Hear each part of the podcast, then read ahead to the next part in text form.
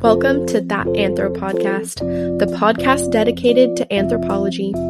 Together, each week, we will be learning from the experts and researchers that are researching our pasts and today's problems. My name is Gabriella Campbell, and I'll be interviewing a new guest each week to bring to you the latest and greatest in anthropology, based right here out of Santa Barbara. Join me for weekly episodes, whether you're an anthropology buff or looking to learn something new. Welcome to That Anthro Podcast.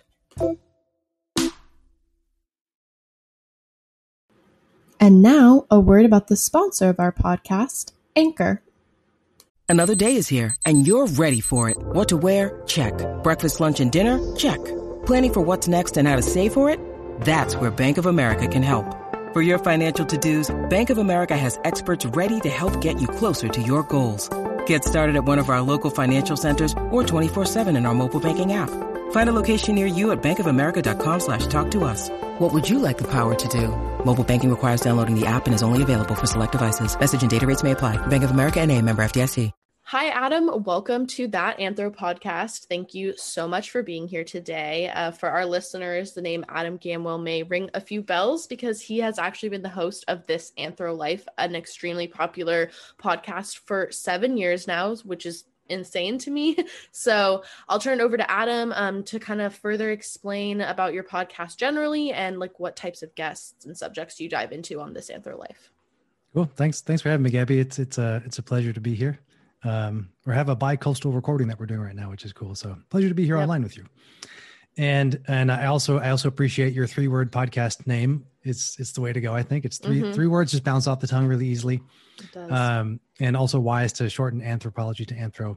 It's funny when when we first made this anthro life, it was this anthropological life, which takes way more time to say. Mm-hmm. Um, you know, and then and then just over time, it was like anthro. Just it just feels a little bit better.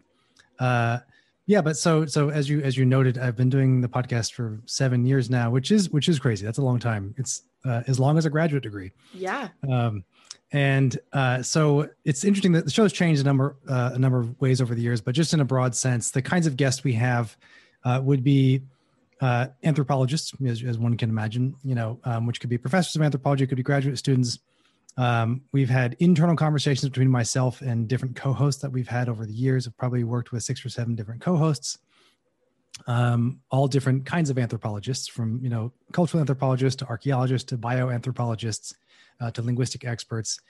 And uh, subjects is pretty anything under the sun, more or less. Um, when we originally started doing the show, it was we would pick a topic like beer or dreams uh, or Burning Man, and basically you know say today's this week we're doing burning man and have a, either a friend that has gone to burning man come talk about it and or we just kind of internally do some research and talk about garbage.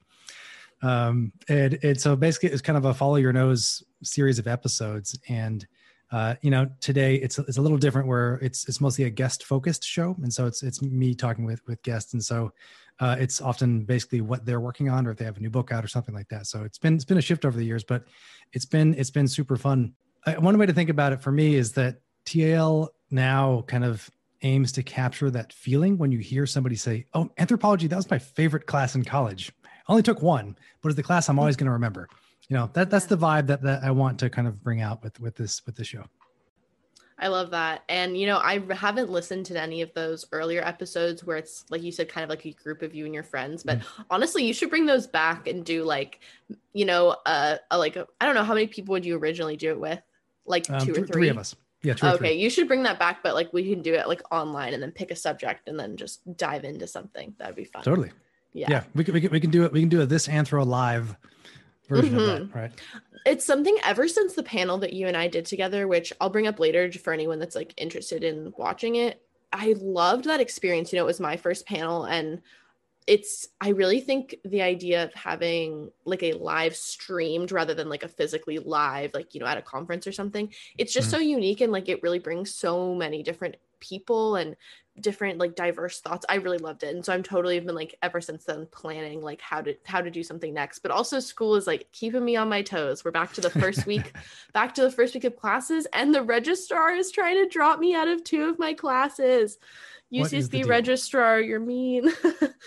Hashtag Save Gabby. Anth- Yeah. Anthropology does have to fight. Actually, I mean, when I was in graduate school too, there was a, a moment when we were going through an economic recession. You, Mm. Folks might remember from 2008 up until you know 2016. Um, and at the time, the the university when we were doing our master's, I went to, to Brandeis University. Um, they were trying to find ways to save money, and they were like considering cutting the anthro graduate program. And While I- everyone's in the middle of their graduate studies. Yes, right. and, one of our our colleagues, she was doing her PhD at the time. She had put uh, she had put signs in the windows that said "Department of Low Hanging Fruit" um, as a protest, which is good. We didn't get cut. I don't That's know if good. Well, clear- but it was working. Clearly, it's like you're here today with your degree. Yeah. um which i actually think is a good transition like you know your educational background and i've heard you call this anthro life a form of like graduate school therapy so you Mhm. said you were attending graduate school at brandeis um what kind of were you studying and like how do you kind of label yourself in anthropology what do you study and focus your research on Yeah, totally. Um, it's it's funny. So you know, obviously, I, I do a podcast, and so um, the the way that we'll talk about this and kind of tell my story is that it's like a parallel lives, but parallel learnings. You know, both in terms of doing the graduate research and what I did for graduate school, and then the podcast, and so they'll they'll weave in together. Um, but so on the on the academic side, uh, I, I you know did both my master's and my PhD at Brandeis University, which is outside of Boston in Massachusetts, and I uh, my PhD uh, was focused on like geographically in the Andes, like Peru, and you know, and Hmm. and uh, the Andes Mountains. It could be also be you know Bolivia and parts of southern Colombia and Ecuador, um, but I was focused in Peru and on food. And so when I when I first started doing PhD research, I was actually studying transnational shepherds and sheep rearing wow and uh and which is interesting right and so there's actually one of these i don't i don't remember the statistic anymore but uh it was something like you know, at least 75% of the the sheep and mutton raised in the united states is raised by peruvians. And that kind of blew my mind. And that and that most of them are migrant shepherds that come up and down from peru back to the us um and basically live by themselves in the western united states um, with like a like one guy a shotgun a jeep and 2000 sheep. You know Wow. and this really interesting like very kind of quiet and isolating existence. And that was kind of interesting just in terms of like how does how does food and food chains bring people together like this? Uh, and then i was having trouble kind of connecting because it's like how do you how do you find a shepherd out in the middle of wyoming? You know um, not impossible. And especially if some of these these you know migrants don't speak english very well and some of them don't speak spanish that well too. They might speak quechua for example. Mm. and so in 2012, 2013, um, when I started, I started PhD in 2013. My graduate program said you should go to Peru to learn Quechua, or at least learn some of it to get started. And I said, that, sounds cool. Uh, and so I, you know, kind of booked my first, you know, graduate field trip down to Peru and uh, enrolled in a Quechua language program in Cusco. And while I was there, I was trying to develop some contacts and just see what was happening kind of on the land. And uh, my the house mother that I, I lived with, she said you should go to this city called Ayaviri. It's about two to four hours south, and uh, they're they're shepherds. That's a shepherding area of of southern Peru. Okay, so I got on a bus and went down there and and was trying to figure out how do I find shepherds here, which is also quite difficult. Um, and it was a very interesting time because I I was living with the host family and I had classmates and I was learning Quechua in Cusco, and it was like Cusco is one of those cities that you've probably at least heard of Machu Picchu. That's how you get to Machu Picchu. So a lot of tourists, a lot of like you know, quote unquote Western or foreign influences as part of it that really mix and a lot of like hippies go there. So it on one level felt like home. Uh, but then when it when I went to Ayaviri, it like hit me. I was like, this is you. You're the white dude. You're like a foot taller than most other people, and you're the only person that doesn't speak Spanish that well at all here. you know. Um, and it was like this very interesting moment of cu- culture shock, and it's an important part of being an anthropologist, I think, to have this this happen Mhm. and um you know so i was i was trying to you know basically poke around in this this small city and, and see where i could i could meet some shepherds. And i i wasn't really finding anybody because i no, also this makes sense. The shepherds are out doing shepherd work. They're not like Yeah. hanging out in, in Ayaviri. so I'm like hold on house host mother good start. But like how do i get to the next part? Um so i was just walking around uh, the city one day and then i and i stumbled upon a a quinoa production house little little plant. And you know i was there to study food and quinoa had been in my in my head because again studying food like superfoods was something that was kind of like in ringing in my head of the, something else that might be interesting to look at and peru is known for being a superfood hub of the world Yeah, and um, quinoa was domesticated there, and you know can only be ground, grown above like six thousand feet. It's super interesting. Yeah, it's a it's a crazy plant.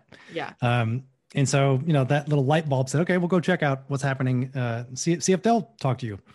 And um, so basically, I, I, walked in and you know said I'm an I'm an anthropologist and I'm studying food and I'm interested in this. And they just said, come on in, and they they invited me to stay with them. And I was like, there's something something here. You know, I'm having trouble yeah. finding shepherds, and quinoa invited me in, so maybe we'll go here. Um, and and that kind of basically helped set my path forward in terms of what I studied. So so that the, ultimately for my research, I did I did work on quinoa conservation and commercialization and um, basically how different forms of knowledge, basically indigenous scientists, um, agricultural scientists, international NGOs, government agencies, how all these different groups work together, like in what forces shape how we produce quinoa and for what reasons. Is it for conservation? Is it for commercialization? Um, but something else that that uh, is important about why this path happened this way is that um, when I kind of found my way looking into this, I, I realized that this kind of work, I, I, wasn't comfortable just doing a traditional ethnography in terms of let me just go do a study and then I'm going to pop back and, and that's it. Uh, especially because if we're looking at uh, working with marginalized populations, um, there's always power differentials that we have to account for. But then on top of that, like working with quinoa for questions of commercialization and conservation has implications for things like climate change and environmental resilience. And so I, I wanted to find a way to do work that would have an impact beyond my own study and uh, serendipity happens in funny ways when you're kind of open to it you know and definitely. uh, i was literally just looking at you know quinoa articles and and i found this one little two pager article that was you know didn't have any citations on it. It was just like here's facts about quinoa production in peru. And it was interesting. So and at the bottom uh, it said email this person if you want to know more about the citations. And i said yeah it's weird that they're not there. So, so i'm trying to imagine like an article. Yeah. yeah that would be weird you're like, huh. I mean, it wasn't a journal article. It was just like some, you know, oh, some pamphlet yeah. or something, you know, yeah. It would be, if it's a journal article, I'd be like, what, what journal is this? um, you know, but then I, I saw emailed and uh, it was, it was part of an, uh, a publication for an NGO or a, a, sorry, a research for development nonprofit called Bioversity International. And uh, so I met the, the director of the program that works on food conservation in a number of countries and, told, you know, told them what I was doing and looking to do. And I'm going to Peru in a few months and he was like, "We need help doing research. Do you want to come do stuff with us?" And then I was like, "Yeah."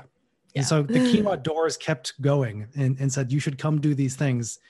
Um, and and so then it was like I could I could link up with with a you know research for development nonprofit. So like they were already doing work for again development work for conservation, uh, and and it also opened up this really interesting uh, sort of bifurcation of what we do education for. Um, and on one level, it's like, you know, when we go do field work, whether it is for biological anthropology, for archaeology, for, um, for cultural anthro, uh, you know, there's, there's like the research that we have to do. That's part of our graduate education. Like you're, you know, if you go to graduate school, even if you're doing a thesis now for undergrad, like you have to say, here's my goals. Here's what I'm going to go do. And here's what I'm going to produce and bring back um, from the field. Uh, and that has to happen. But at the same time, when you're working with a partnership, you know, like if you're working with a, an archaeological firm or like a local government or local group, um, they have their needs too, right? And so then you have this, you have to kind of balance what these different organizations need. And that was a interesting and challenging thing to kind of mix because uh, as a cultural anthropologist, you know, it was, it was a bit of like, what are my dissertation requirements? But then also, how does the NGO get what they need out of this too? Um, and so it's a bit of a bit of back and forth in terms of like how I ended up doing this kind of the study work. But um, yeah so so quinoa really became this thing. So it was fun. It was a, a hipster dissertation i guess you know on one level in terms of looking at uh, these different processes.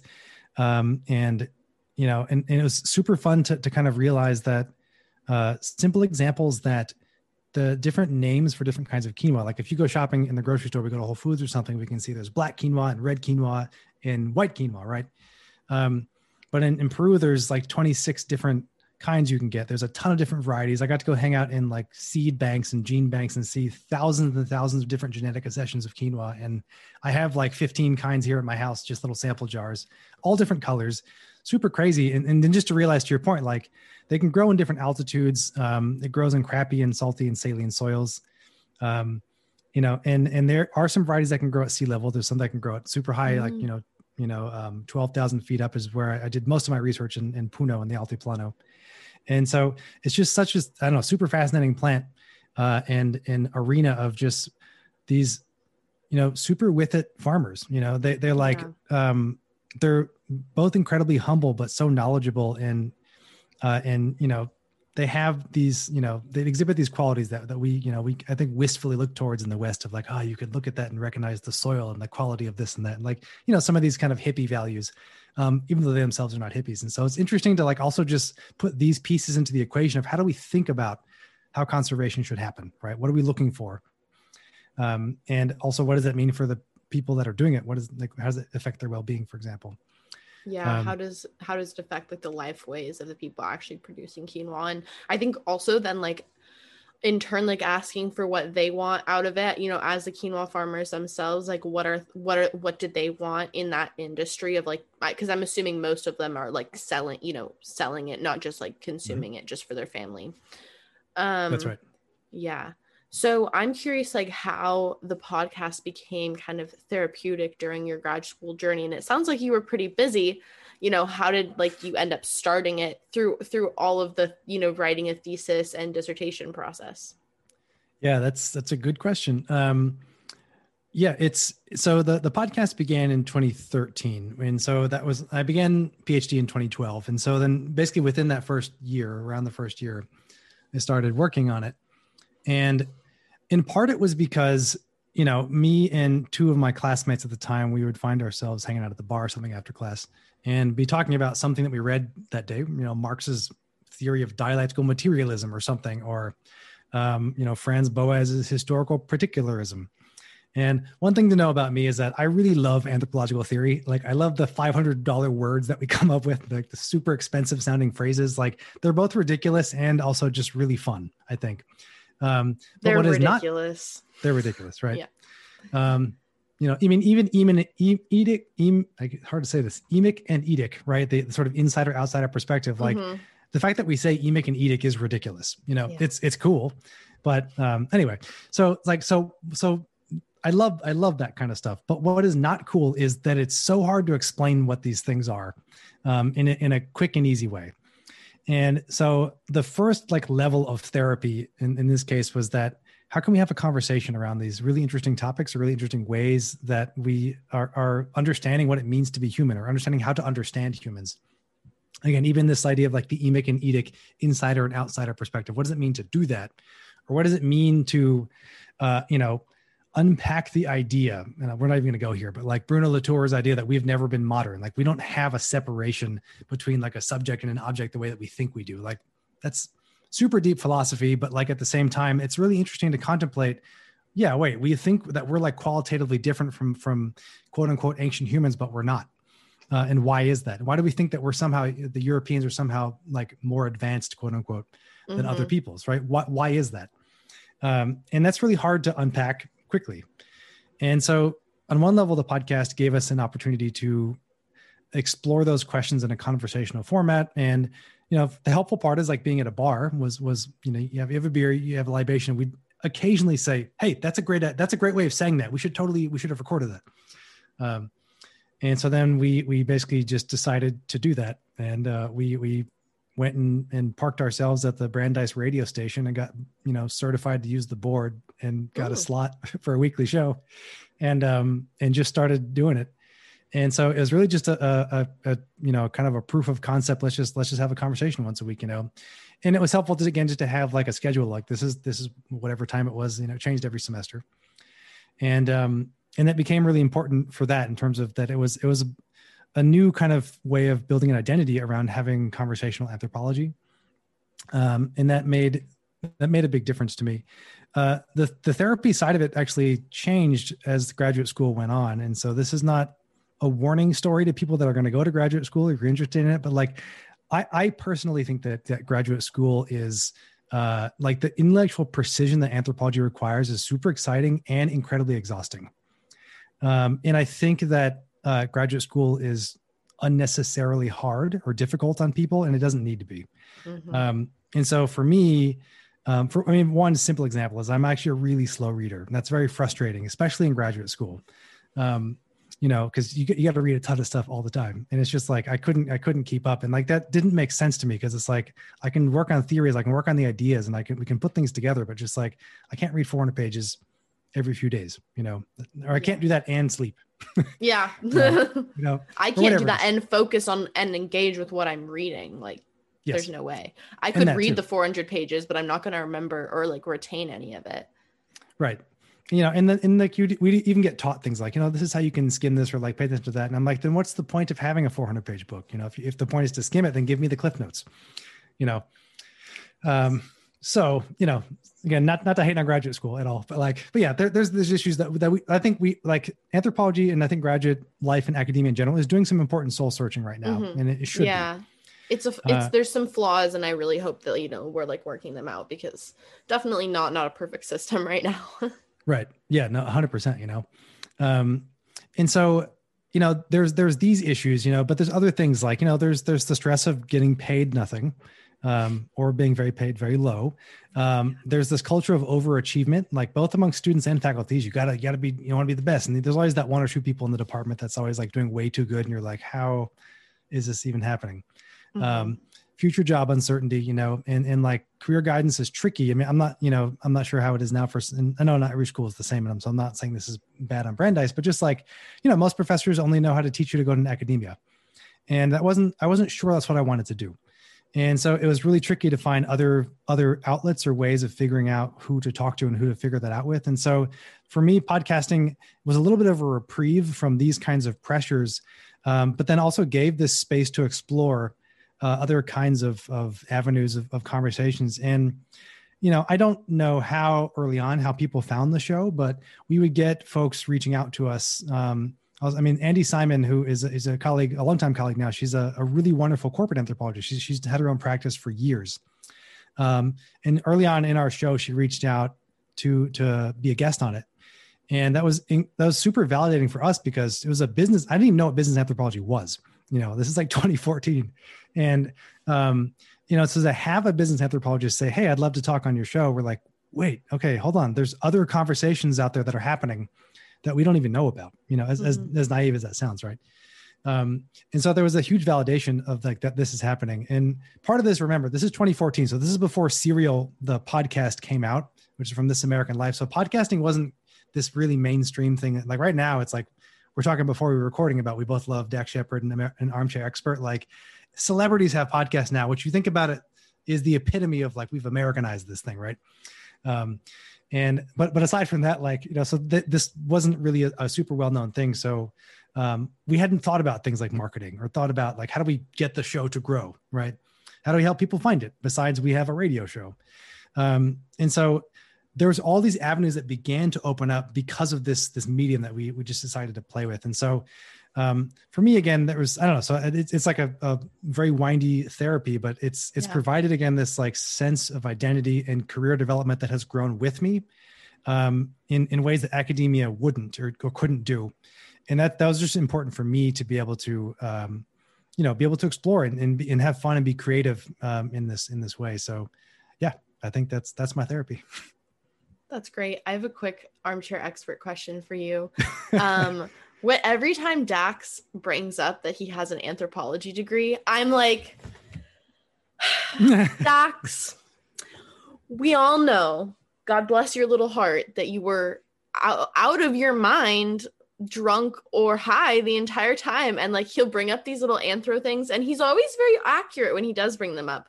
But I always just kind of sigh when he goes, Well, yeah, I have an anthropology degree. And I'm all, Come on, Dax. you're, yeah, you're like okay, really yeah. you really mm.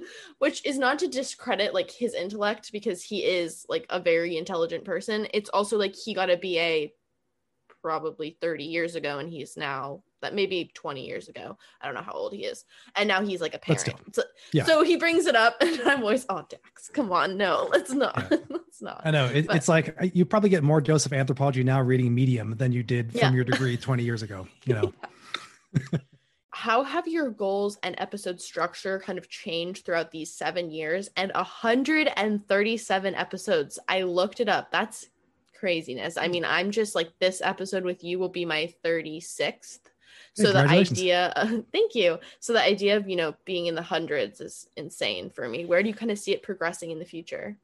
Yeah. Um, just side note, it's like 150 episodes, Oh, but now, back in yeah. the, no, no, no, you're, no, you're fine. You're not wrong. It's just because that's how many episodes exist online because Oh, just it's, this is a warning for podcasters.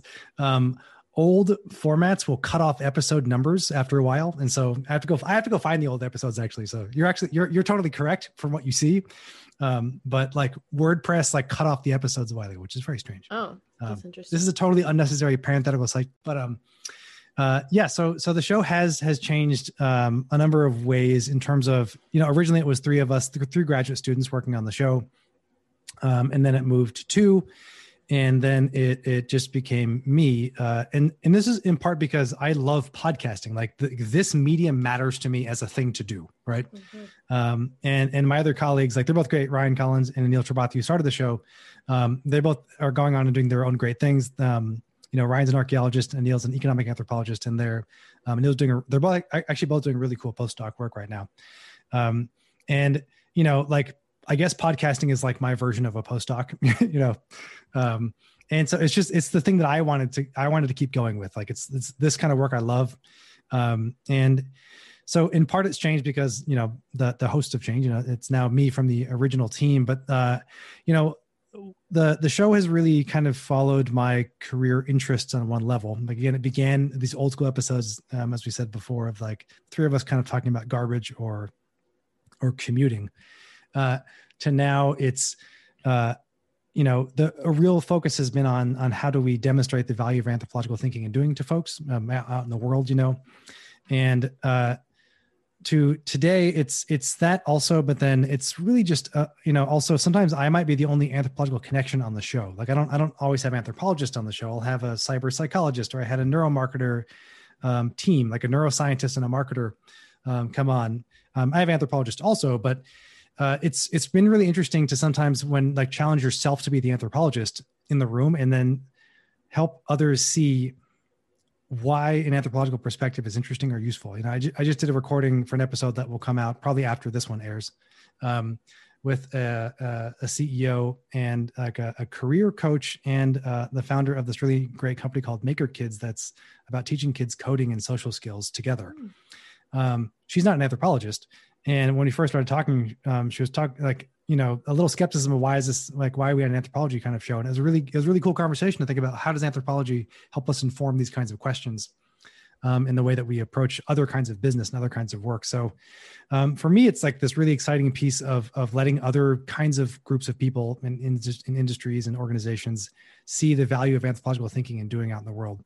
Um, I mean, the caveat with this too is like, so I have since finishing PhD, I have um, we'll talk a bit about teaching in, in, in a little bit, I think, but like um, I have worked as an independent consultant and uh, you know, and I currently work in consumer research and industry now.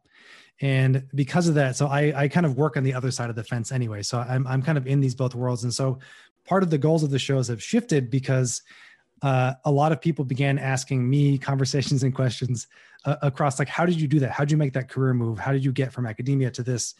And, and I realized that like for myself too, like I had to figure this out and kind of wade through the darkness and find other people that had done it before me. And so for me, one of the goals of the podcast now is to help people understand their career options as anthropologists, right? That there's so much kind of work that we can do, which is super exciting and awesome. Uh, and industries want anthropologists, like they want archaeologists, they want cultural anthropologists, they want bioanthropos uh, thinkers. I mean, there's there is like things that we know, like museum work and nonprofits and NGOs and academia, of course. But I mean, there's consumer research, there's user experience. Uh, I mean, anthropologists can do anything. What people eat in their homes Hmm. and like how they talk about the food, but what they actually keep in their home from 2005 and I e- I messaged her I was like hey I found this article from 2005 she's like what and you know how'd you even find that and I was like I was doing research for something else and so I didn't know that she did that. So to me I was like you're even more of a celebrity because you do work for Oprah you know?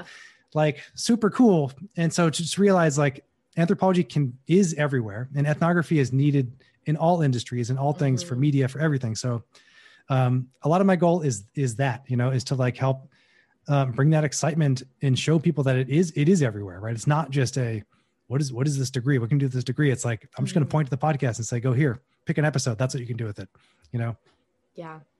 That's a great way to put, you know, kind of like summarize your podcast because I definitely think that that's what it does. And I'm actually in um, a like a graduate prep course right now where we're doing things like you know making a CV, get you know statement of purpose, and you know being able to peer edit, but also having the teacher to kind of give us suggestions.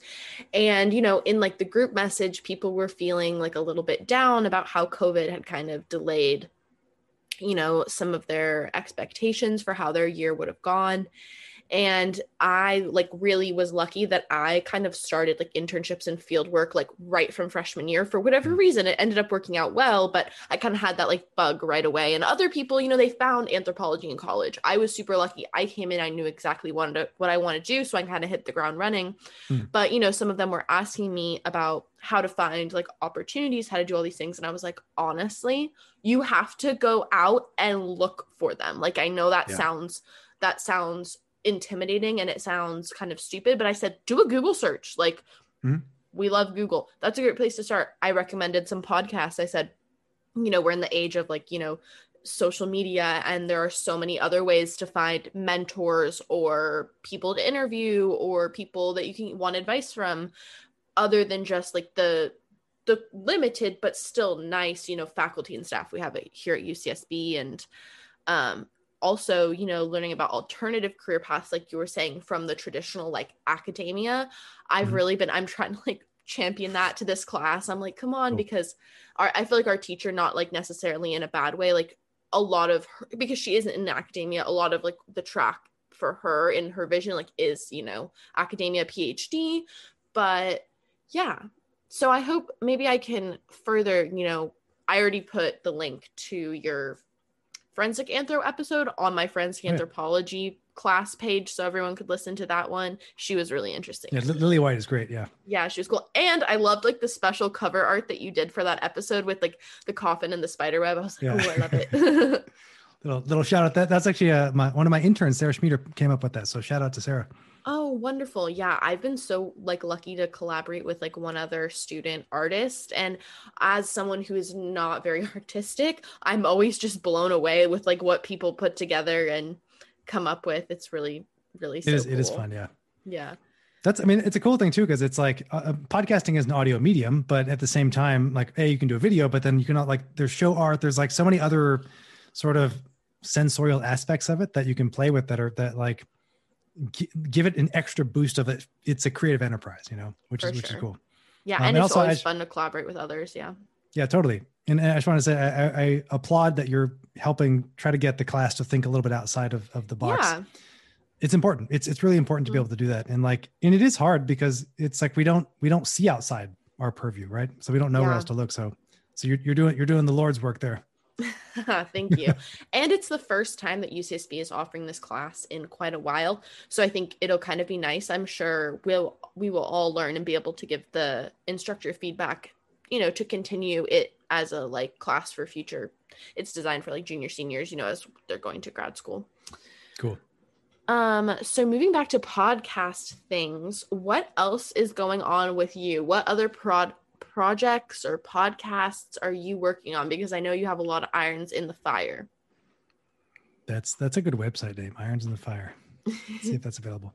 Um, yeah, yeah. So um, kind of like what I what I said before is that podcasting itself has been super important to me, both as a career move and just again something that I love doing. And so, um, to give like a, a, a quickish overview, like I uh, when I came back from fieldwork in 2016, I decided to like professionalize podcasting. I was like, I'm gonna, like, I'm interested in this as a career path, I think, but just like as as just like what does it mean to professionalize this kind of work? So, a couple things um, was that I really uh, basically said, I'm.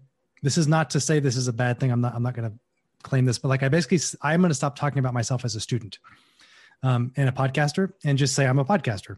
Um, it's fine that I'm a student too, but that doesn't really matter. That's not that's not the identity of me as a podcaster in this case.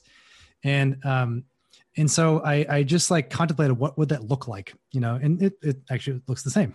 but, um, you know, it's just like I wouldn't say it's a student podcast, for example, you know, and uh, in part because then if I met new people, like if I meet uh, someone at, a, at the academy, it doesn't really make a difference, right? But it's like uh, if you meet someone that's outside of it, it, it sounds different to say uh, I'm a podcaster versus I'm a student podcaster, right? Or a, it's like I'm a student pilot versus I'm a pilot, Yeah. right? Um, and and so that uh, changed a bit of my mentality, and so I started networking like crazy, and that's when I started figuring out things like email marketing and and, and like letting people know about the show. And so around this time, you know, 2017, 2018 is when I um, ourselves and actually another another podcast that was out of OSU called The Story of Us. We were the two founding members of the American Anthropological Association's like podcast network, the AAA network. Uh, and so that there's moments like this that were like this validation of like, okay, like the big dogs are looking at us and saying, hey, you guys, Mhm. let's do a thing together, right? Yeah. Um, I love partnering was- with them. They're awesome. yeah, they're the best, you know. And it's been like, and so Jeff Martin that worked with them, and Ed Liebow, um, and Leslie Walker, who was there at the time, he's now at the Smithsonian. Um, you know, there was like a lot of really like kind folks that like said, you, y'all are doing the good work. Let's let's find ways to help promote these these pieces of anthropology together. Um, and you know, recognizing that there's many ways to be anthropologists, and that was that was super validating. And so, from that, uh, basically, I got an incredible opportunity in 2018 to um, do a project with the AAA and the Smithsonian Folklife Festival. And normally, AAA has done this. Uh, they've done a couple different things. They've done traveling exhibitions for the Folklife Festival. Um, they've done one that was called "World on the Move: 100,000 Years of Migration" that like talked about you know human evolution and and change over time, but also like that. The idea is like we've always been a migratory species. We've never been. I'm an American, right? Not a thing, Mhm. right? Um, and so they wanted to try something different in 2018, and so uh, they they basically pitched uh, to to me and and to Story of Us like, do y'all want to do a podcast thing? And I was like, me and the Smithsonian and AAA podcast. The answer is yes. Yes. And uh, and so uh, it turns out a story of us wasn't able to do it. So I took I got to use their slot too. So I got to I got to go to DC for two weeks with AAA. So Leslie Walker and myself, we did two weeks of interviews with Smithsonian Folklife Festival participants, um, and we made a five part mini series that we ultimately called Culture Made, uh, um, you know, Heritage in a World on the Move. And uh, in that year, they had folks from from Armenia and Catalonia, as well as uh, Crafts of African Fashion Festival. And so, super awesome, like incredible event, like and and it um, kind of blew my mind that we were able to do this. And so then we put together this five part series that uh, was awesome, but kicked my butt because normally, like like you do, like we do interview podcasts like this, and it takes time to edit one of these, right? Mm, as, yeah. as we both know. Um, that was like, you know, two weeks worth of interviews. Um, and then come back. And then my goal was to make it more NPR ish. And so it's like, let's have multiple voices per episode with music and transitions and segments. Damn. Like that took a, like one episode that was like an hour. It took me like, you know, a month and a half to make, you know, and it really taught me a lot about okay this is what it's like to make an actual show like not that our shows are not actual shows but to like to make a produced thing Uh, takes a lot of work tran- yeah, transitions really, pro- yeah, understandable. Um but also like incredibly empowering and to be like okay i can do this you know? Um and i mean now like the show's not super super well made but it was my it was my my first baby that was like this produced show you know? Um but then that also made me realize that i'm doing more than just this anthro life. Like this anthro life was now this this first thing and it still exists but then we have got culture made which is like a tal joint but it's not the same thing. Um but it kind of lit the fire of like let's do some more podcast stuff you know? And so um I did that, and then that got me interested in in what's happening in podcast land. And so, um, I would a few times would go do a or attempt to do like a presentation or paper or a panel or whatever at a at a AAA conference or a SFAA Society for Applied Anthro conference, and you'd always get like lukewarm reception. Like people were like, "Okay, you know, cool podcast paper." You know, like there nobody cared, and that that was okay. Like they don't have to care but um, nobody was super interested. And so I was like, why don't why do- why don't anthropologists care about podcasting? You know, um, I mean, some do, but like, but then I would go to so I, I they said, fine, let me go to podcast conferences and talk about anthropology, and people are like so into it, and it was like, Mhm. oh, okay, that's I'm doing it backwards.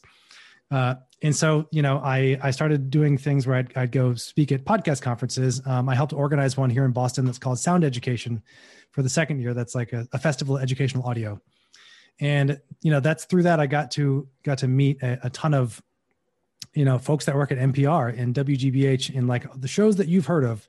um, got to meet people that that were working on these, and that was like an a, in super interesting opportunity as well as like here in, attending podcast events and workshops. And I joined a community um, here that's put on by PRX is also in Boston, which is the public radio exchange, which is like not an NPR competitor, but they they're both like high level public radio uh, producers.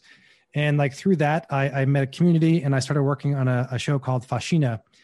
Uh, invited to work on it by my colleague Eloisa Barbosa, who is uh, Brazilian, and she, uh, my wife is also Brazilian, so I, I'm, I'm learning Portuguese, or have been for a while, and uh, and so I met Eloisa one time at, at a podcast event, and so she asked me if I wanted to help her produce this show she's working on called Faxina, uh, that was just accepted into the Google Podcast Creator Program, which is an international competition they do every year. 5,000 applicants, they pick nine teams, um, and Faxina was selected. Oh. And so three of us joined up to make this. It's a Portuguese language narrative podcast that's on par of what you hear on NPR with music transitions, narration, voices um, that tells basically the hidden stories of domestic workers that traveled from Brazil to the U.S. to, to, to do work. Um, it's an incredible show, and I worked on season one with them. They're on season two now. I had to step away because it's like as it's insane amount of work. Um, I'm I'm super proud of them, but like, um, and so so working on that was also incredibly rewarding and difficult to do something in a second language yeah. or a third third language at this point. Wow. Um, you know, but but to see that and then also to see again, Google was interested in that kind of work and, and getting to meet again the PRX team and, and meet folks that are at these echelons that are like making public radio happen uh, it's it's interesting to say this is where I get super excited about. This is where podcasting and anthropology can go. Um, I also co-host a show right now with with a sociologist and a consultant named Gary David. The, the show is called Experience by Design. That's basically about our love of experience design, and um, similar similar to this, like it's a conversational interview show. Um, pretty casual, but it's it's cool to see the audiences are different between that and this anthro life. If you look at stats, um, you know, and so it's it's cool to realize we're reaching different different kinds of folks and that's a much more of a business show. Again i mm-hmm. also wanted to do that because it helps me learn business and it's yeah. a language that i want to learn more of you know?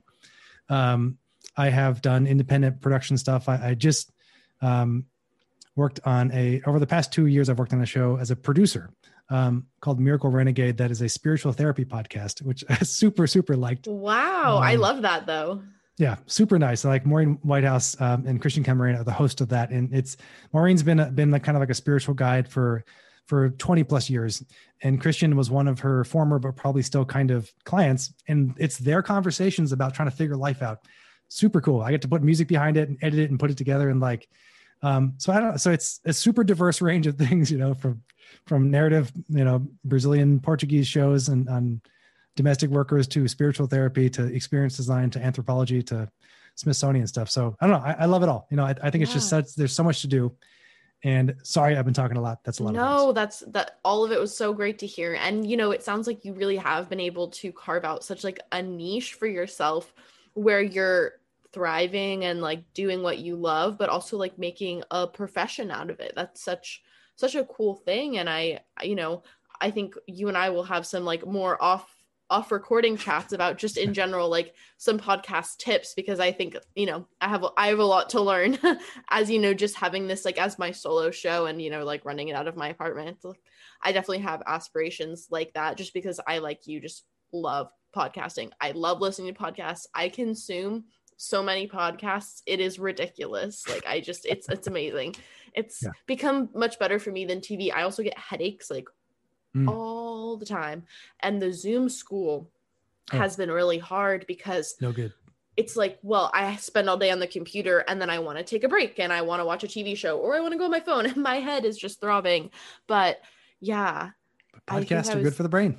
Uh, yeah, podcasts are good for the brain. And so I don't have to like look at the screen too. Yeah, I, I, agree. I think that's it's, it's nice. It's I mean it's funny like now because I mean I make my I make my shows out of my apartment too, so that that's that's yeah. fine to do.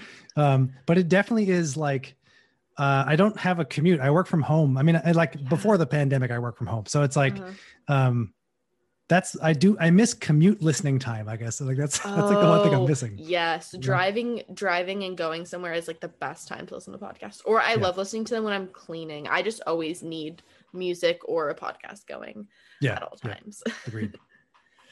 so I was listening to you in another episode of a podcast and you brought up that you've actually done a bit of teaching. So I was kind of curious what perspective as mm, what perspectives and lessons you're bringing from your own creative work in the industry to help educate and like guide students and per- prospective anthropologists whatever field they may you know pursue yeah um, teaching i mean education is like at the heart of what i what i do you know um, and I, I love teaching you know it's it's on one level i only don't teach because i never could get paid to do it um, which someone says that means you're not good at it, but that's not true.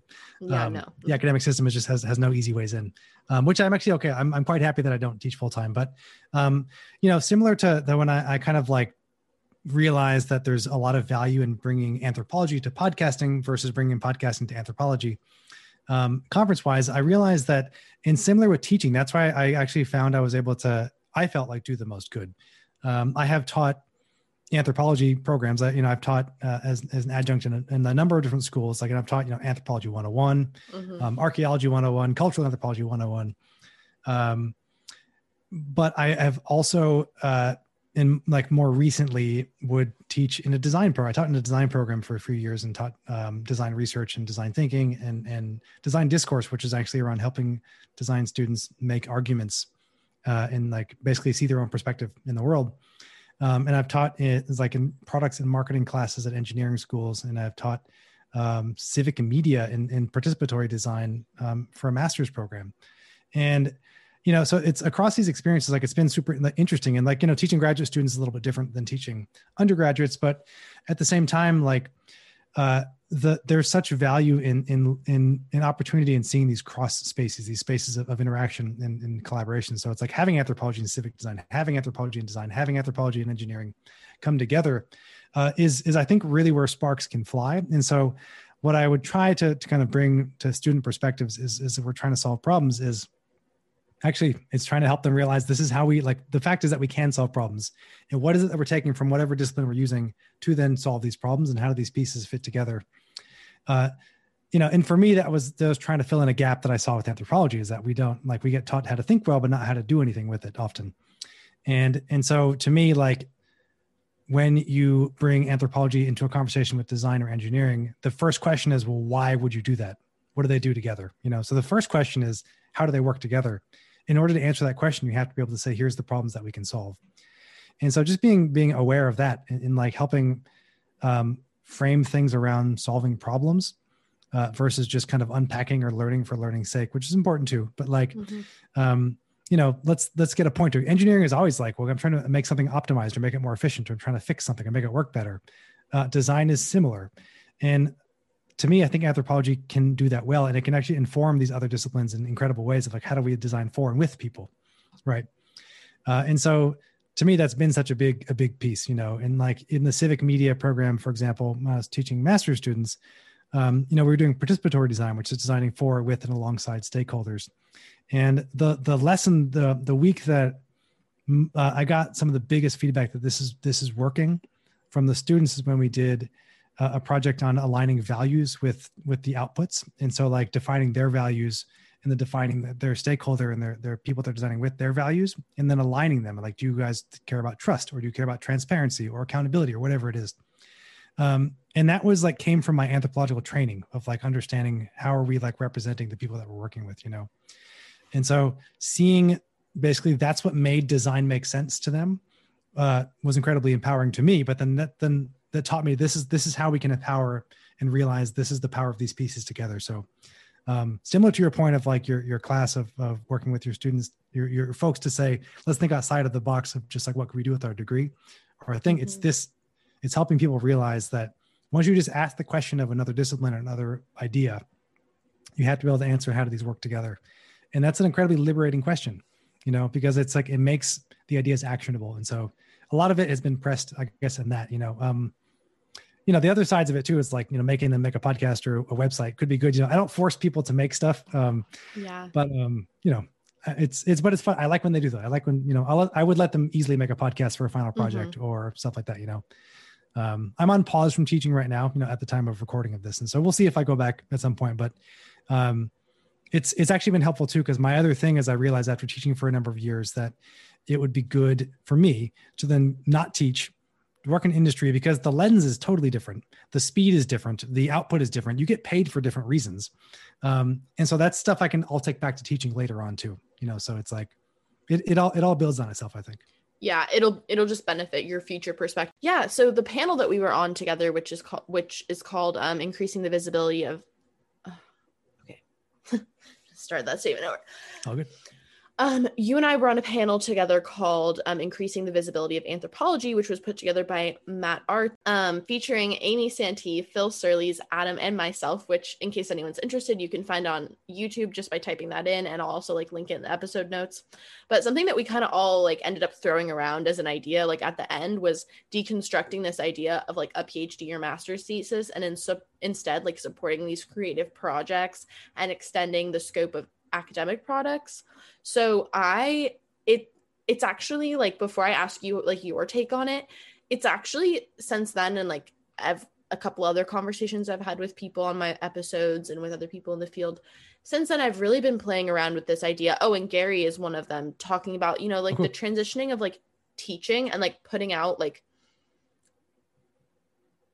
educational modules almost that are different than a podcast episode. Like a podcast episode hits like a certain audience, but I've almost been thinking about how I can like address like a younger audience where like they're still learning like the tools of like you know even as simple as like hypothesis and what anthropology is generally and like human anatomy. And so I have like this kind of idea in the back of my head that I'm actually super happy I'm going to actually be working on next year with a school is like this idea of how to teach anthropology to like younger than uh, younger than high school students so Very kind cool. of like where where do i don't know what do you see as like creating you were kind of saying like you know you could see your class creating a creative project but i don't know how can we like further incorporate these like new ideas of you know creativity and design like into masters or phd programs? Yeah i mean we we need to for one you know um i i will say like i i'm super bummed that it's like i don't i don't know what to do with my dissertation. I would love to make it into a book but like that's you like you write a book and then you have to translate it into a book if you want to publish it. And that's crazy like you like write a book length manuscript and then it lives in a library. Mm-hmm. um, so if any listeners want to help me help me do this then let me know. Um, but uh you know but seriously I, w- I would love help with that. But um you know other than that yes i mean there, there is there's so much we could do right? And so i think like there's kind of two like broad axes that i would you know say to professors or students to think about. One is you know, if it's a master's degree or, or a PhD project or even like a senior thesis, doesn't really matter. It's like, how do you demonstrate that you've mastered the concepts that you are learning? And then what are your goals with the things that you're doing, right? And so it's then how do we just basically match the outputs with your goals? And I think that's not crazy. It's not that hard to do. Um, it's just like I, I, will appreciate my, my advisor Elizabeth Ferry. She she won for one of the classes that I was in um, during PhD. She let me um, do a podcast as my final project, you know, in like 2014, early on. And um, and I appreciate that. Um, but I remember she said, she's like, yeah, you know, we could try that, you know, she, but she said, I, I have to think about how to evaluate it. And I said, mm-hmm. that's, that's, that's, the, that's good. So, you know, like, and that stuck with me because that's, that's the question. If you're, if you're a professor or you're the evaluator, um, it is that question of how do I, you know, if I have a paper, I can kind of go through it and are you hitting the points, right? I mean, a podcast is the same thing. You're just listening to it versus, versus reading it on one level. Um, but you know, contemplating if the goal is to have your students or yourself demonstrate a certain level of knowledge, that's great. You know, so think about how would that be? How would you be able to do that? And like, could a painting do that? Maybe. It depends what you're trying to paint, right? I mean, a podcast seems almost easy, right, compared to like making a visual demonstration or, or like. But I mean, imagine a museum exhibition. You could totally demonstrate your knowledge on something. Um, putting, I mean, honestly, putting together a like pitch deck as if you're like going to Shark Tank would be a really interesting way to say, I've learned these yes. things. Here's the business application of it. Uh, you know, so I, I, think like there's, I mean, making a screenplay. I mean, there's so many, there's like so many even writing. There's so many written ways you could even express mm-hmm. the way that you you've mastered these pieces of knowledge. I mean, I would love to see a, a, a novella that like is like ethnographic, right? Yes. Um, one time, I don't remember now what year, we're just going to say 2015 because I'm just going to make that year of everything. Maybe 2016. We did um, we did a panel at the American Anthropological Association meeting that we called "Story Slamming Anthropology: Ethnography for the Rest of Us," and it was uh, it was basically like we said, you can't write a paper, you have to write a story that's ethnographic, and you have to perform it at the at the at the panel. And and that was the criteria. And it was like super fun. It was a well-attended event. And like i mean it didn't like blow the didn't change the universe yeah. or anything but like it showed us that there was like interest in, in like like let's be more literary. It's okay. Anthropology is incredibly literary right? You read an ethnography it's like levi strauss claude levi strauss wanted to be a novelist and he just failed and then became an you know became an ethnographer.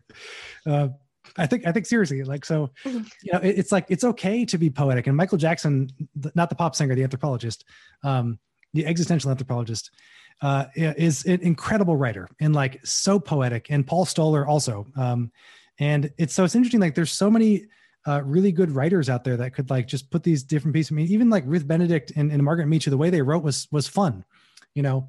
Um, and the fact that Margaret Mead wrote for Redbook for years, you know, which is like old school version of Reader's Digest was an old school version of I don't know Medium, you know that like that tons of people read, and and Paul Stoller now writes for for he does um, blog stuff all the time, you know, for Huffington Post and, and Washington Post and stuff. So it's like there's there's so many opportunities to express this kind of work that like it's it's just like why not do it? You know, mm-hmm. it's like it's and it's to me it's so exciting. Like yeah. let's get some like do an op-ed as your final paper. Awesome, right? That'd be cool. That is cool. I agree with that. Well, thank you so much for chatting with me today. That everything we talked about was, you know, so fun and so wonderful. And I really hope our listeners got something out of it. And definitely check out this Anthro Life. I mean, if you like my podcast, you're gonna love Adam. So here we go. And yeah, you know, do. maybe you'll see me on an episode of this Anthro Life in the future. you in you in fact will, listeners. We're gonna we're gonna prognosticate the future here. Yeah. Will see you'll see Gabby over there as well. Over here, over there, over somewhere. Yeah. Yep. Thank cool. you. Thanks so much.